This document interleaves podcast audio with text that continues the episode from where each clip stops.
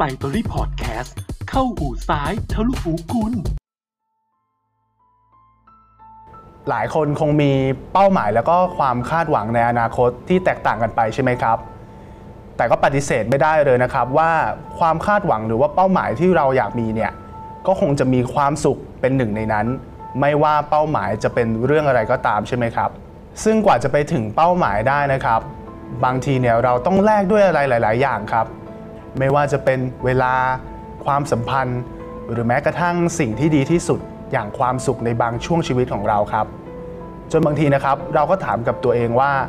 ทำไมเราต้องเอาความสุขเข้าแลกด้วย เพราะเคยมีคนบอกไว้ว่า อย่าทำอะไรที่ไม่มีความสุข เพราะเราจะอยู่กับมันได้ไม่นาน แต่เราก็ไม่อาจรู้ได้เลยครับ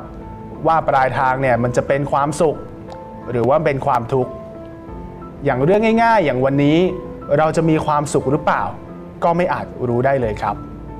แต่สิ่งหนึ่งที่เรารู้แน่ๆเลยครับก็คือ ความสุขที่เราเสียไปในวันนั้น มันไม่ใช่ความสุขทั้งหมดในชีวิตที่เราจะได้มี ความสุขก็เหมือนน้ำแก้วหนึ่งไงครับ ที่เราอาจจะคิดว่า วันหนึ่งที่เราเทน้ำไปเรื่อยๆเรื่อยๆสักวันหนึ่งมันก็ต้องหมด แต่เราอาจจะลืมคิดไปครับว่า เราสามารถเติมน้ำเข้าไปใหม่ในแก้วก็ได้ ก็เหมือนชีวิตนะครับ ความสุขของเรา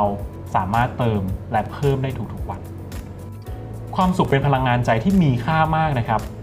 ซึ่งมันเป็นแรงผลักดันที่ทำให้เราไปสู่ความสำเร็จหรือเป้าหมายของเราได้ แต่สิ่งสำคัญเลยก็คือ เราสามารถเติมความสุขด้วยตัวเราเองได้ ไม่จำเป็นจะต้องรอให้คนอื่นมาเติมให้เราเสมอไป ท่ามกลางชีวิตที่วุ่นวาย ลองให้เวลาตัวเองได้หยุดนิ่งดูสักพัก เพื่อทบทวนความรู้สึกลึกๆ ภายในจิตใจของเราดู แล้วเราจะพบว่าท่ามกลางความวุ่นวายของชีวิต มันก็ยังมีความสุขซ่อนอยู่เสมอครับ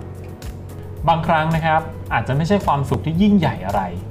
มันอาจจะเป็นเหมือนดวงไฟดวงเล็กๆ ในถ้ำมันมืดมนที่กว้างใหญ่ แต่นั่นก็เป็นจุดเริ่มต้นที่ดีที่เราจะมองหาความสุขมาเติมเต็มให้กับจิตใจแอนบอบบางของเรา มีนักจิตวิทยานะครับ แนะนำว่าให้เราลองใช้เทคนิค T Good Things คือการที่เรานะครับหยิบปากกากระดาษ ขึ้นมาเขียนความสุขดวงเล็กๆ ของเรานะครับสักวันละ 2-3 อย่างนะครับ อาจจะเป็นเรื่องเล็กๆ น้อยๆ ไม่ต้องเป็นเรื่องยิ่งใหญ่ก็ได้ครับ อย่างเช่น วันนี้เราออกไปทำงานโดยไม่ลืมกุญแจบ้าน เมื่อเช้าเราได้ยิ้มให้กับเจ้าเหมียวข้างบ้าน หรือว่าเย็นนี้เรากลับมาทันดูละครเรื่องโปรด ลองเขียนวันละนิดไปเรื่อยๆ ครับ เป็นเวลาสักหนึ่งสัปดาห์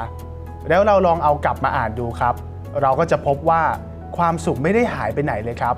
มันอยู่รอบตัวเรา เพียงแค่เราอาจจะหลงลืมมันไปเท่านั้นเอง เพียงแค่เราทำติดต่อกัน 6 เดือนนะครับ ความสุขของเราจะเพิ่มขึ้นเกือบ 10%เป็นการเพิ่มความสุขง่ายๆ โดยที่เราไม่ต้องเสียหรือลงทุนอะไรเลยครับ อนาคตเป็นสิ่งที่เราไม่สามารถรู้ได้นะครับ แต่สิ่งหนึ่งที่เรารู้ได้เลยก็คือ เราสามารถเติมเต็มความสุขได้ด้วยตัวเราเอง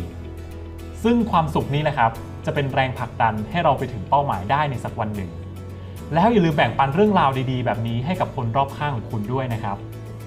ความสุขเติมได้ในทุกวันครับสำหรับวันนี้ก็ต้องขอขอบคุณและสวัสดีครับ